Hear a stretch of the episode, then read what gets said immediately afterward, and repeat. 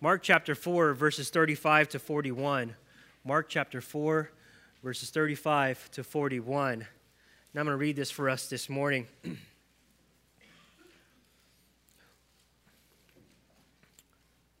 On that day, when evening had come, he said to them, Let us go across to the other side. And leaving the crowd, they took him with them in the boat, just as he was. And other boats were with him.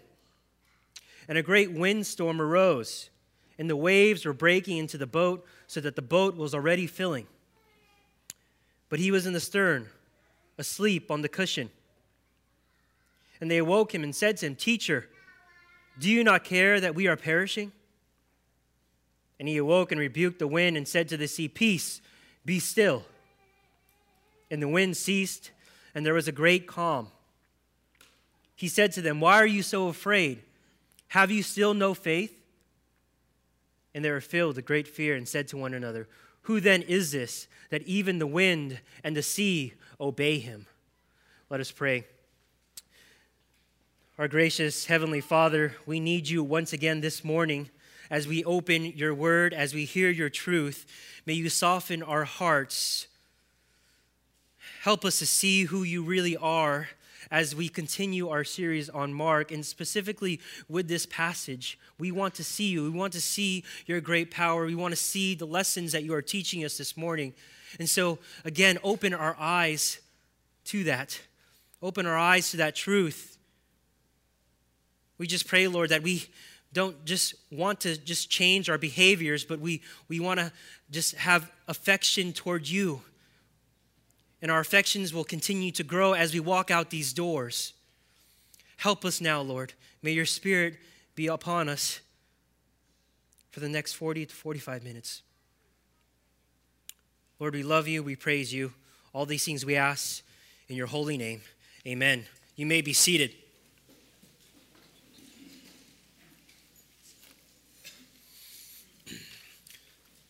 Well, over the next couple weeks, um, as I just mentioned, we're going to see Jesus, how Jesus really is the master almost over almost every uh, situation, if you haven't realized that already. And so, what I wanted to do for us this morning is I, I wanted to map this out as best as I can and show you where we're going, so to speak. So, um, just as we read today in our text, Jesus and the disciples uh, face a great storm. And then next week, he encounters, he encounters a demon possessed man. And that starts in chapter 5, where he shows uh, really his power over darkness or over the demons. And then chapter 5 will conclude with Jesus' power over disease, even death, amazingly. And so, if you've been with us the past two weeks, you'll find that Jesus is teaching among the crowds. Going back to our text in chapter 4, look at verse 1. It says, And he began to teach beside the sea. And a very large crowd gathered about him, so that he got into a boat and sat in on the sea. And the whole crowd was beside the sea on the land. And he was teaching them many things in parables. And so we, we, we're, in the setting here where, where Jesus is, is teaching once again. Okay, we also find that the, that the disciples are there the entire time from what we could tell. And then if we fast forward to verse 33 and 34 in the same chapter, it says this With many such parables, he spoke the word to them as they were able to hear it. He did not speak to them without a parable, but privately to his own disciples, he explained everything. And so Jesus' teaching to his disciples was very personal and very direct, as we see here, as the text indicates that he, he even taught to his own disciples privately. Nevertheless, what we've concluded through these parables is that it's not enough just to hear the Word of God. And I think we could all agree on that, that it's not enough just to hear the Word of God. And here's what I mean. I mean, we could sit here and listen to the Word preached Sunday after Sunday. We could say, you know, that, that was such an awesome sermon. It was a great outline, such a great expository sermon. However, it should never end there. The point of Jesus' teaching is that people, listen to me, the point of, Jesus' teaching is that people would listen, believe, and practice it. That was the point of his teaching. It's the same thing in almost any context where we teach the Bible here at Gateway. For example, we have our biblical counseling adult Sunday school class. And you could just sit in class and listen for the next 20 weeks, but you could sit in and never change, sadly. But that's not the point. Is just to sit there and just to listen. We, we want you to change. We want you to sit and attend Sunday school or church with engaged hearts. So, our prayer is that as you walk through these doors, you're not only, again, trying to change your behavior, but your affections for Christ will continue to grow more and more. So that as you're going through life and you run into a difficult situation, you, you could recall Pastor Rod's sermons. More importantly, that you would remember Jesus' words, his perfect life, his death, and his resurrection. Therefore, my charge to you today, as we begin our text, is to not only listen and see Jesus, but also to move and practice these things. Let me dive back into chapter 4 here. Now, if we just kind of look from afar, as we look over this text, what we really find here is Jesus is, is the first test for Jesus' disciples. It's really put into action. And it, it took me a while to figure this out. I was reading this over and over and over again. And so, as we come to the end of chapter 4, we find the very first practical test. And it starts with the disciples' faith. So we've seen that the disciples have seen and he, they've heard a lot through, through Jesus' brief ministry. Yet, we come to this very tiny yet powerful passage before powerful passage before us. And it's a story that we're all too familiar with. So the question is, church, do they pass the test? And that's what we're set to find out. Sometimes, as I was reading this, I felt like they must have dropped their sermon notes in the water as they were going to the boat. And we do that sometimes. We, we kind of stuff our sermon notes into our notebooks or Bibles or our drawers, and we just kind of forget about it. But what we're, going, what we're going to find here is that the disciples somewhat failed the test, but they also learned something new. And just like the disciples, we're all learning and we're all making mistakes together. For some of you, you may be going through a test of your faith this morning. Or you may, you, you may have gone through a recent testing of your faith, and so now you're, you're able to look back and see how God took you through that circumstance. Whatever circumstance you're in today, I want you to know this, friends, that a time will come when your faith will be tested. And I think we've been reminded of that lately. We were just in prayer meeting, and, and we, were, we were just praying for the, the, the storms that are damaging Texas, Florida, Puerto Rico, and the earthquakes that have damaged Mexico. Or as we, as we scroll through our feeds and, and we listen or, or watch the news, there's this imminent threat of our safety from North Korea. We're also here at home, there's this tension, this ongoing tension of division within our country. Look, I'm no prophet, but you witness all these things and you wonder what's going to happen next. Church, our faith will be tested whether you're ready or not. And this morning, we're reminded of that once again. The test of, the, of faith for the disciples is now, and it's at the end of chapter 4. We'll see them tested, but more importantly, we're going to see Jesus and his power once again. Therefore, my aim is this Mark shows us that when our faith is tested, Jesus displays his great power over all of life's storms. Let me say that again. Mark shows us that when our faith is tested, Jesus displays his great power over all of life's storms. So, church, are you ready to go through this story? Let me take us to our first point this morning. It's what I call the humanity of Jesus among the disciples. The humanity of Jesus among the disciples. You know, before we look at Jesus' power over all these situations, let's look at the humanity of Jesus. The writer here, Mark, he sets this very short story up, being very concise and to the point. And so, additionally, what I, what I want us to see is, is the small details that Mark points out. And it starts with what I call the setting around the sea. The setting around the sea. Look at verse 35. On that day, when evening had come, he said to them, Let us go, let us go across to the other side. And what we find here before us is that Jesus had, had a long day of teaching, right? As we just heard the past couple weeks. Uh, Mark's, Mark lets us know that by giving us a time of day, which I'll talk more about this, this later, but it's evening right now. And so he was going from, from the west side to the east side of the lake, as studies have shown. And so, it, just to give you just a picture of the lake, it's right here. Um, it measures about eight miles wide, wide, and its circumference it's about 32 miles uh, long. And so that, that's the picture there. So again, we're going from the east side to, to the west side, or excuse me, from the west side to the east side. And so um, really, I would turn this map around. He's right now in this, the region of Capernaum, which is up top there, and he's trying to get to the other side with the disciples. And they would say it's the Gentile side. So he was on the Jewish side. Right now, he, they're ready to take a trip to the Gentile side, right? So that's what Jesus is doing. He's preaching to the nations. Very ordinary for us to observe at this point again. Another thing we find is that Jesus and the disciples' boat was not the only boat in the area. The text reads that other boats were with him. And so here's what a typical boat would look like, just to give you a visual.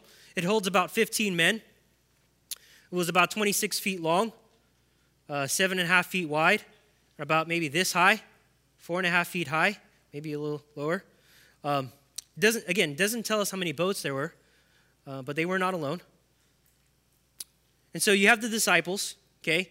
You have the other boats, but you also have the crowd that was before him that he's about to leave. Again, somewhat of a very, very normal day. Then we get to Jesus. We get to Jesus. And it's what I call really the sleeping Son of God. Now, I don't mean that to be a knock on Jesus, but let, let me just kind of explain that to you. Look, look at verse 36. And leaving the crowd, they took him with them in the boat. And it says, just as he was. And then verse 38 says, But he was in the stern asleep on the cushion. Let me go back to that phrase, just as he was. Look, G- Jesus started his day with, it, with, the interact, with his interaction with the, fair, with the scribes back in chapter 3 if you remember that a couple weeks ago. That's when his day started, right? He had a long night of praying um, Oh, for the disciples, and he started, he started calling them name by name. He was naming his disciples, right? He was creating his ministry, and then he woke up and he, he, had, a, he had a battle with the scribes back in chapter 3.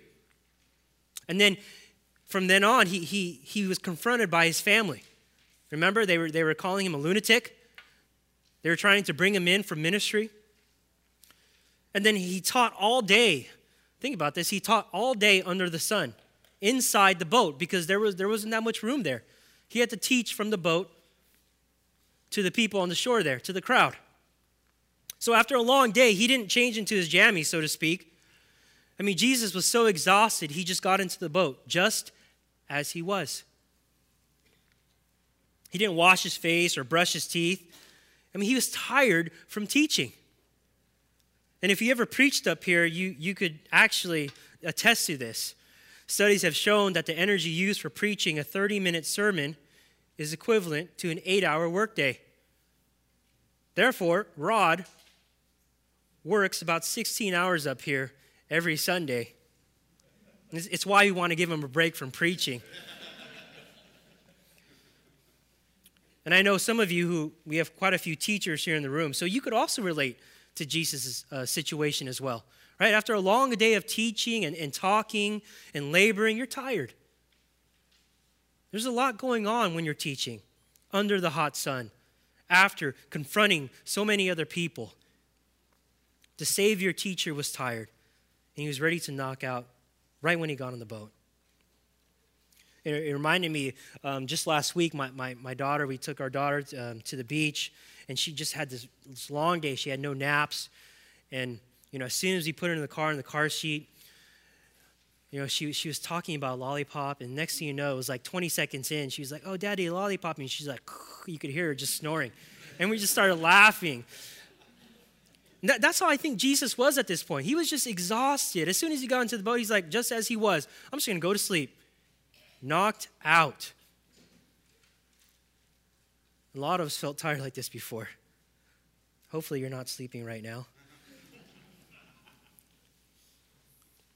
And also take note in the, in, in the other gospel accounts of this same exact story, all the writers put great stress that Jesus was sleeping.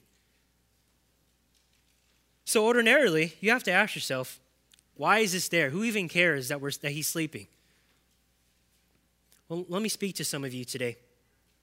Maybe, just maybe, we have some skeptics in here this morning. Maybe you're, you're toying with the idea if Jesus is real and so th- this sheds some light on his life. There are those, like other religions, who think Jesus was a good teacher, that he was a good man in general. But there are also others that believe that Jesus is all but a fairy tale.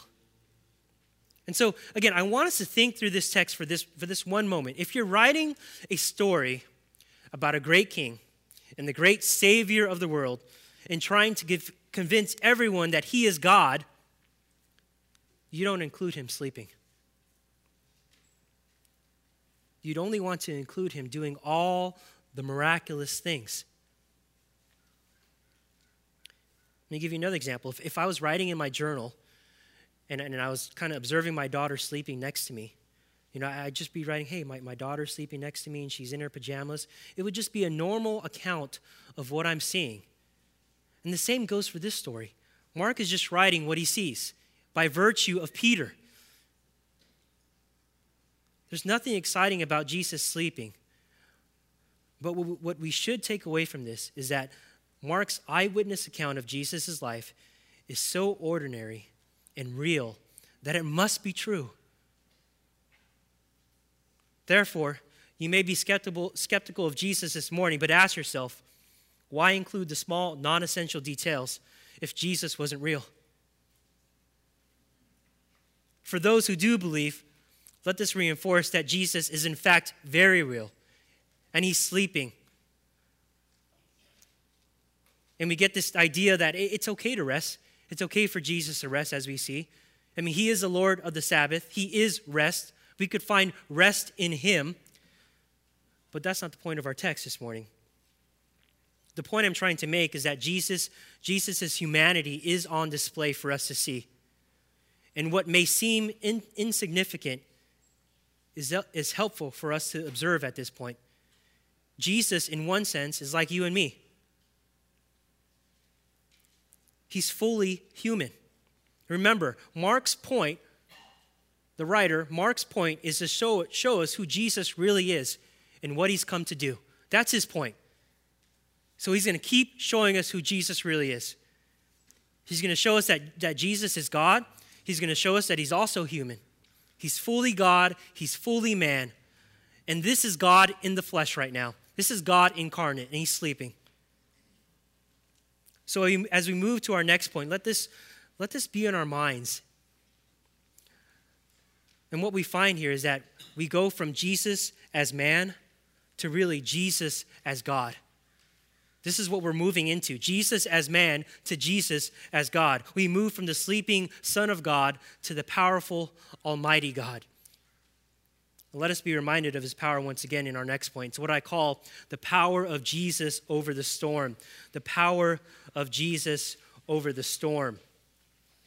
Before we get to the work of his power, let's see the buildup of this story here. It's, it's what I call first the danger of the storm. The danger of the storm. Look at verse 37. And a great windstorm arose, and the waves were breaking into the boat, so that the boat was already filling. According to many accounts, including modern day descriptions, it wasn't unusual for bad storms to occur on the Sea of Galilee itself. The Sea of Galilee is around, was around, is around 700 feet below sea level, and it's surrounded by mountains that are around 1,400 feet above sea level. And so, because of its location, it's subject to sudden and violent storms as the winds come over the mountains and drop onto the sea. And that's what usually caused all these storms over the Sea of Galilee. So, again, storms were common in the area. And what we find in particular about this storm, we find that it says here that it was a great storm. And so Mark translate that, translates that as, as a mega storm. That's the word that, that's used mega storm. In Matthew's translation, he gives us a little more than a, stor- a storm occurring. The word used to describe the storm in Matthew is earthquake, which basically means that there was a great shaking on the sea. The, the waves were, were, repeat, were, were repeatedly crashing into the boat. Again, it was as if the lake was being shaken. In Luke's account, he refers to black thunderclouds and floods of rain. So there's a lot going on. This mega storm. And so, what, what maybe the disciples thought would be an eight mile smooth trip across the sea turned out to be something more. But to the disciples' credit, I'd be scared too, and I, and I think many of us would feel the same way. Sorry, I lost my place here.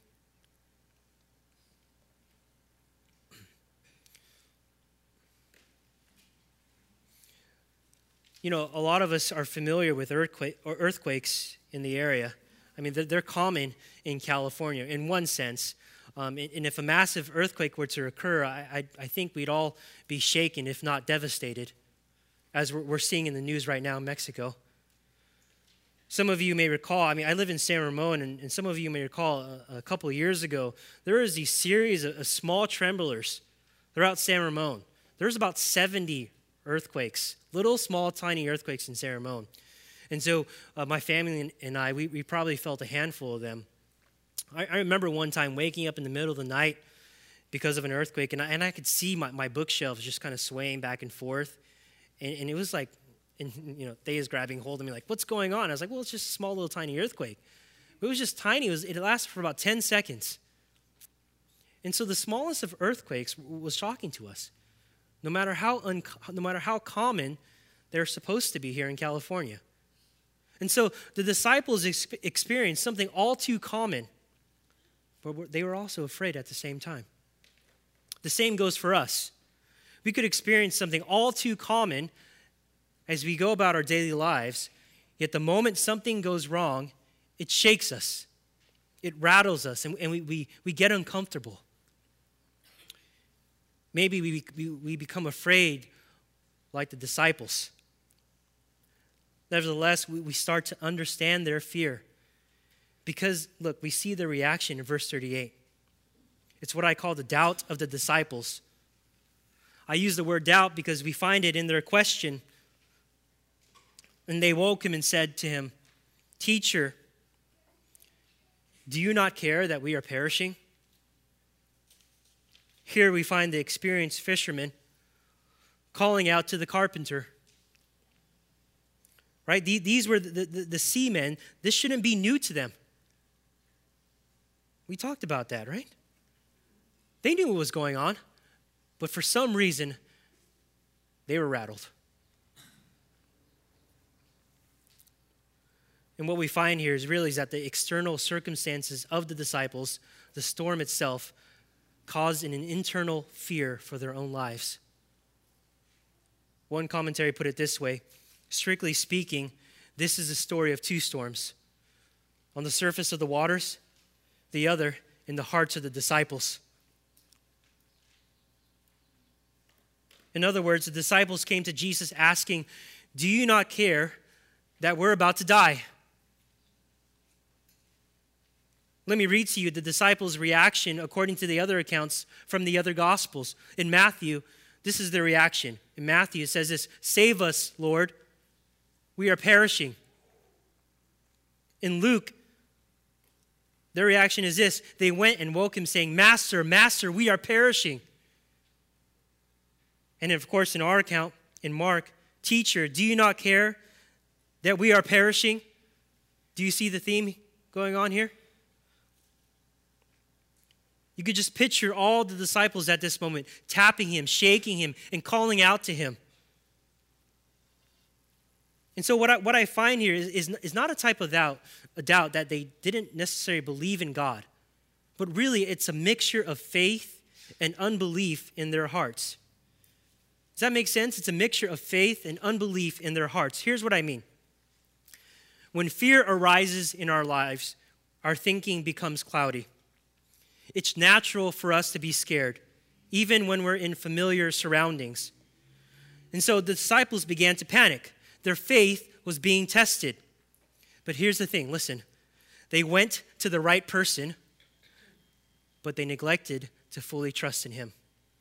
They went to the right person, but they neglected to fully trust in him. We also find that it wasn't the storm that woke up Jesus, right? What woke up Jesus? It was a disciple's cry.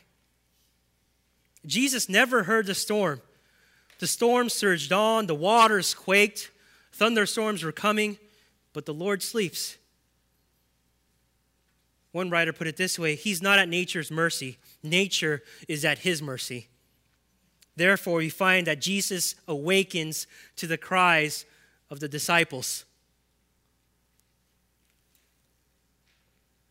Let me give you an example of this. You know, behind, behind our home, there are these big trucks that make their deliveries because we, we live behind grocery stores. And they, they come as early as like 5 a.m.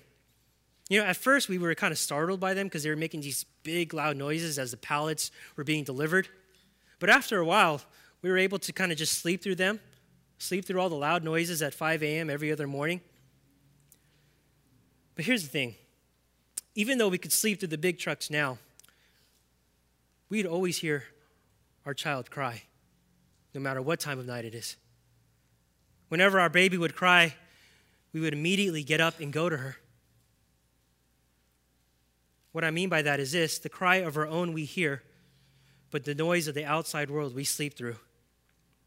The Lord sleeps through the storm because he is the Lord over the storms. But listen, he hears our cries. This illustrates the very question the disciples had Do you not care that we are perishing? The disciples asked. Church, the Lord does care. He cares so much that He died on the cross for you. And if you're here this morning and, and if you believe and repent in Him, you, He will hear your cry.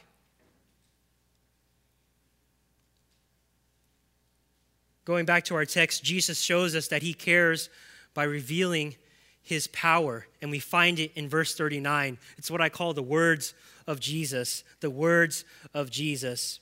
Look at verse 39. And he awoke and rebuked the wind and, and said to the sea, Peace, be still. And so we, we find the power of Jesus with his words Peace, be still. This translates by, by Jesus saying, Be silent or, or, or be quiet. Literally, to, to, to muzzle In just a few simple words, Jesus' power was on display for the disciples to see. And then, then we read what happens. After he calms the storm, he says, Be silent. The wind ceased, and it says there was a great calm.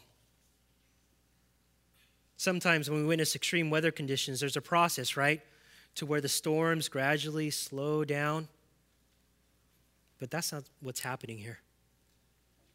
As, Jesus, as, as soon as Jesus commanded the storm to be quiet, it says everything ceased and there was a great calm. We see the same word used about the storm. What was once a mega storm is now a mega calm.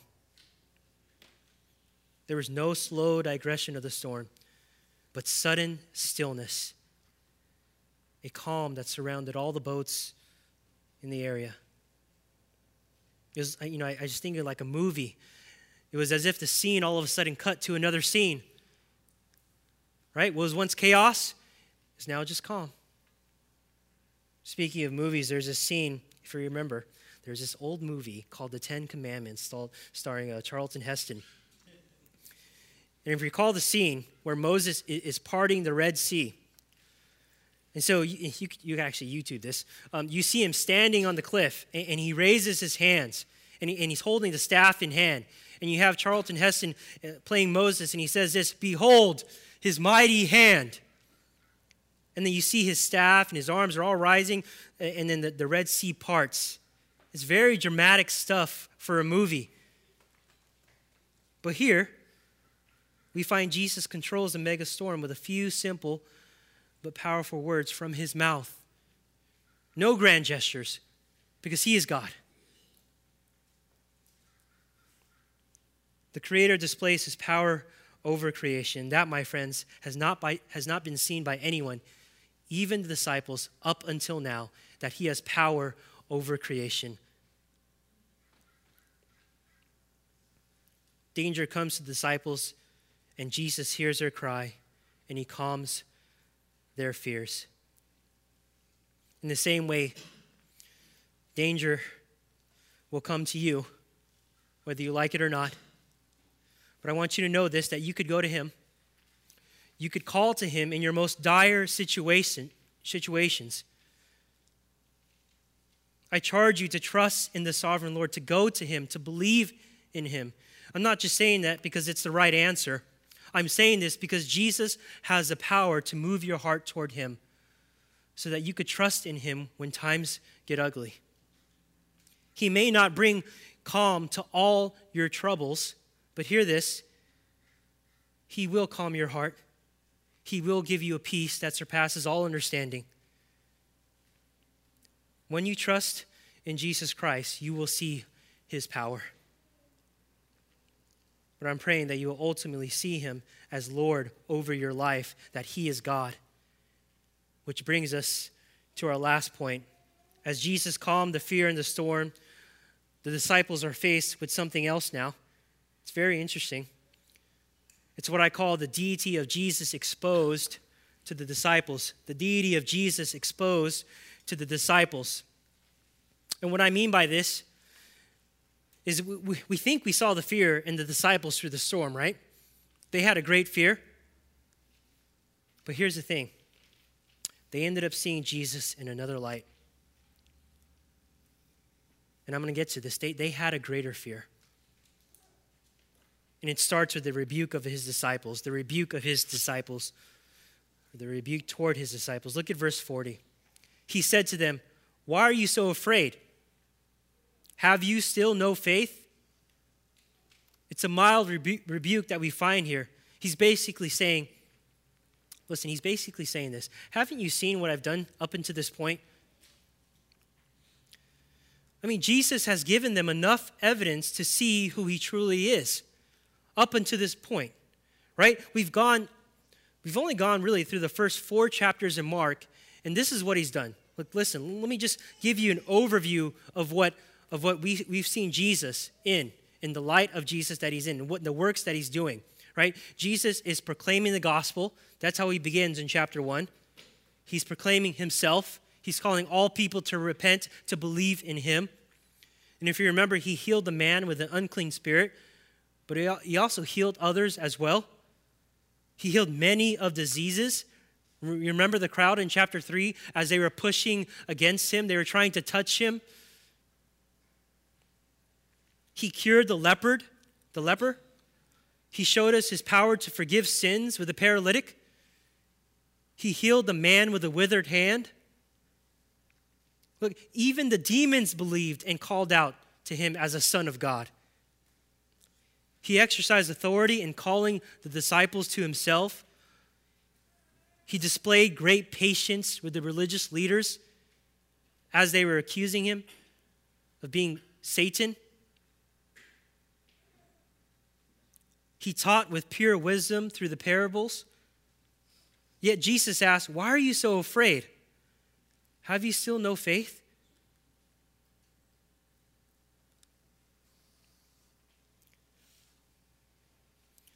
Let me ask you something. If the disciples were afraid and showed very little faith with Jesus at their side, how much more are we lacking faith? How much more do we forget the times Jesus has supernaturally acted on our behalf? And so, if we take an honest assessment of our own lives, I could assure you that we've shaken our fist toward God and said, Are you not there? Some of us might be saying things like, Do you not see what I'm going through, Jesus? Look at my marriage. Do you not see my illnesses? Do you not see my kids and all that they're going through? Do you not see my dark situation, Lord? To use the words of the disciples, sometimes we say this to Jesus Do you not care that we are perishing? And Jesus responds to us saying, Do you know who I am? I've carried you all your life, and you're sitting right here, right now, under the Word of God. Church, do you see who Jesus is through Mark chapter 4? The disciples had a front row view of who Jesus is, yet they were still shaken by the storm. But here's the thing they're even more shaken now. Look at verse 41. Look at the reaction in verse 41. That's what I call the reaction of the disciples. As Mark continues to peel back layer after layer of who Jesus is, the disciples are just beginning to see who he truly is at this point. And we find that they're overwhelmed by something else. It says they were filled with great fear. They were just filled with great fear. Now they're, they're filled with great fear again. They were scared in the presence of the storm's power, but here's the thing they're even more scared now because they realized they were in the presence of God. And it comes in the form of a question from the disciples. This is how it concludes Who then is this that even the wind and sea obey him? You see, the disciples wanted a friendly, familiar, human Jesus, but they got more than what they bargained for at this point. They got God. They saw the Lord Jesus Christ. They saw God, the Lord over creation. And their reaction says it all. They lacked faith in the storm, but they were, again, they were even more shaken in the presence of the Lord. What's slowly taking place is what Jesus was talking about in the previous section with the parables. If you remember this, this is what Pastor Rod said last week. He says, From the outside, we don't know what's going on. But from the inside, God is slowly working on his kingdom. Church, Jesus is slowly working on his kingdom through the disciples. And it's found here first in, the, in this story. It's found in the testing of their faith. Jesus is slowly working on his kingdom. And in order for his kingdom to press forward, he's going to reveal himself through this gospel. And it'll ultimately finish with his death on the cross. The reaction we see here from the disciples is the same reaction we're going to see at the cross. And this was the disciples' first test of their faith. Yet through the testing of their faith, they saw, they saw something greater in Jesus Christ. Friends, are you being tested today? If you are, look at Jesus and see something far greater through his power. I want you to see that he is God. Let me conclude by, by asking you a couple questions. Church, are, are you listening this morning? Are you listening to the Word of God? Are you believing? Where is your faith this morning? Is it being tested? Let me reference something before I close. In Matthew's account before the storm, Jesus tells the parable of those who hear the word of God and obey are like a wise man who built his house on the rock. Everyone sort of, hopefully, some of us know this story. Let me read this story, this parable to you. It's found in Matthew chapter 7, verses 24 to 27. It says this Everyone then who hears these words of mine and does them will be like a wise man who built his house on the rock. And the rain fell, and the floods came, and the winds blew and beat on that house, but it did not fall, because it had been founded on the rock. And everyone who hears these words of mine and does not do them will be like a foolish man who built his house on the sand. And the rain fell, and the floods came, and the winds blew and beat against that house, and it fell. And great was the fall of it. Let me ask you this morning where is your foundation? Where is your foundation? Maybe it's your spouse, maybe it's your family, maybe it's your job. Where is your foundation? If it's something other than Jesus, that's where your idol is. That's where you put your hope in. And when the storms come, if, you, if your foundation is on something else other than Jesus, when the storms come, you will sink and you will fall. But the great reminder this morning is that when the storms come, when the storms come, we can look at the cross, and there you'll remember Jesus and how he took the ultimate storm on your behalf. You'll find that when that he bowed his head and willingly took the wrath of God that we observed, that we deserved. And the waves of blood poured over his, our doubting hearts and made us clean. Friends, that's the gospel. And the gospel goes deeper than our greatest storms. Let that be our foundation this morning. Let us pray. Lord, this is, again, an, a story, a short story that we're all too familiar with. And sometimes we, we could think through our storms in life and all that we've gone through and, and things that we're going through right now. But that's not the entire point of this text. The point is that we need to look to Jesus as our foundation, as our rock, so that when the storms come, we will be reminded to look to you, to cling to you, to remember the cross, to remember that you died for our sins, that you rose again on the third day, ascended into heaven, so that one day we will worship you. Maybe you're here this morning and you do not believe. I charge you now to believe in your heart and to confess with your mouth that Jesus is Lord so that you will be safe, as the Bible says. I pray for those who are going through just life circumstances right now, who are struggling, who feel as if they, they are being just crowded, going through just an earthquake or being shaken. Lord, remind them once again that you are the author and perfecter of our faith. Lord, be with us this morning. We love you in Jesus' name. Amen.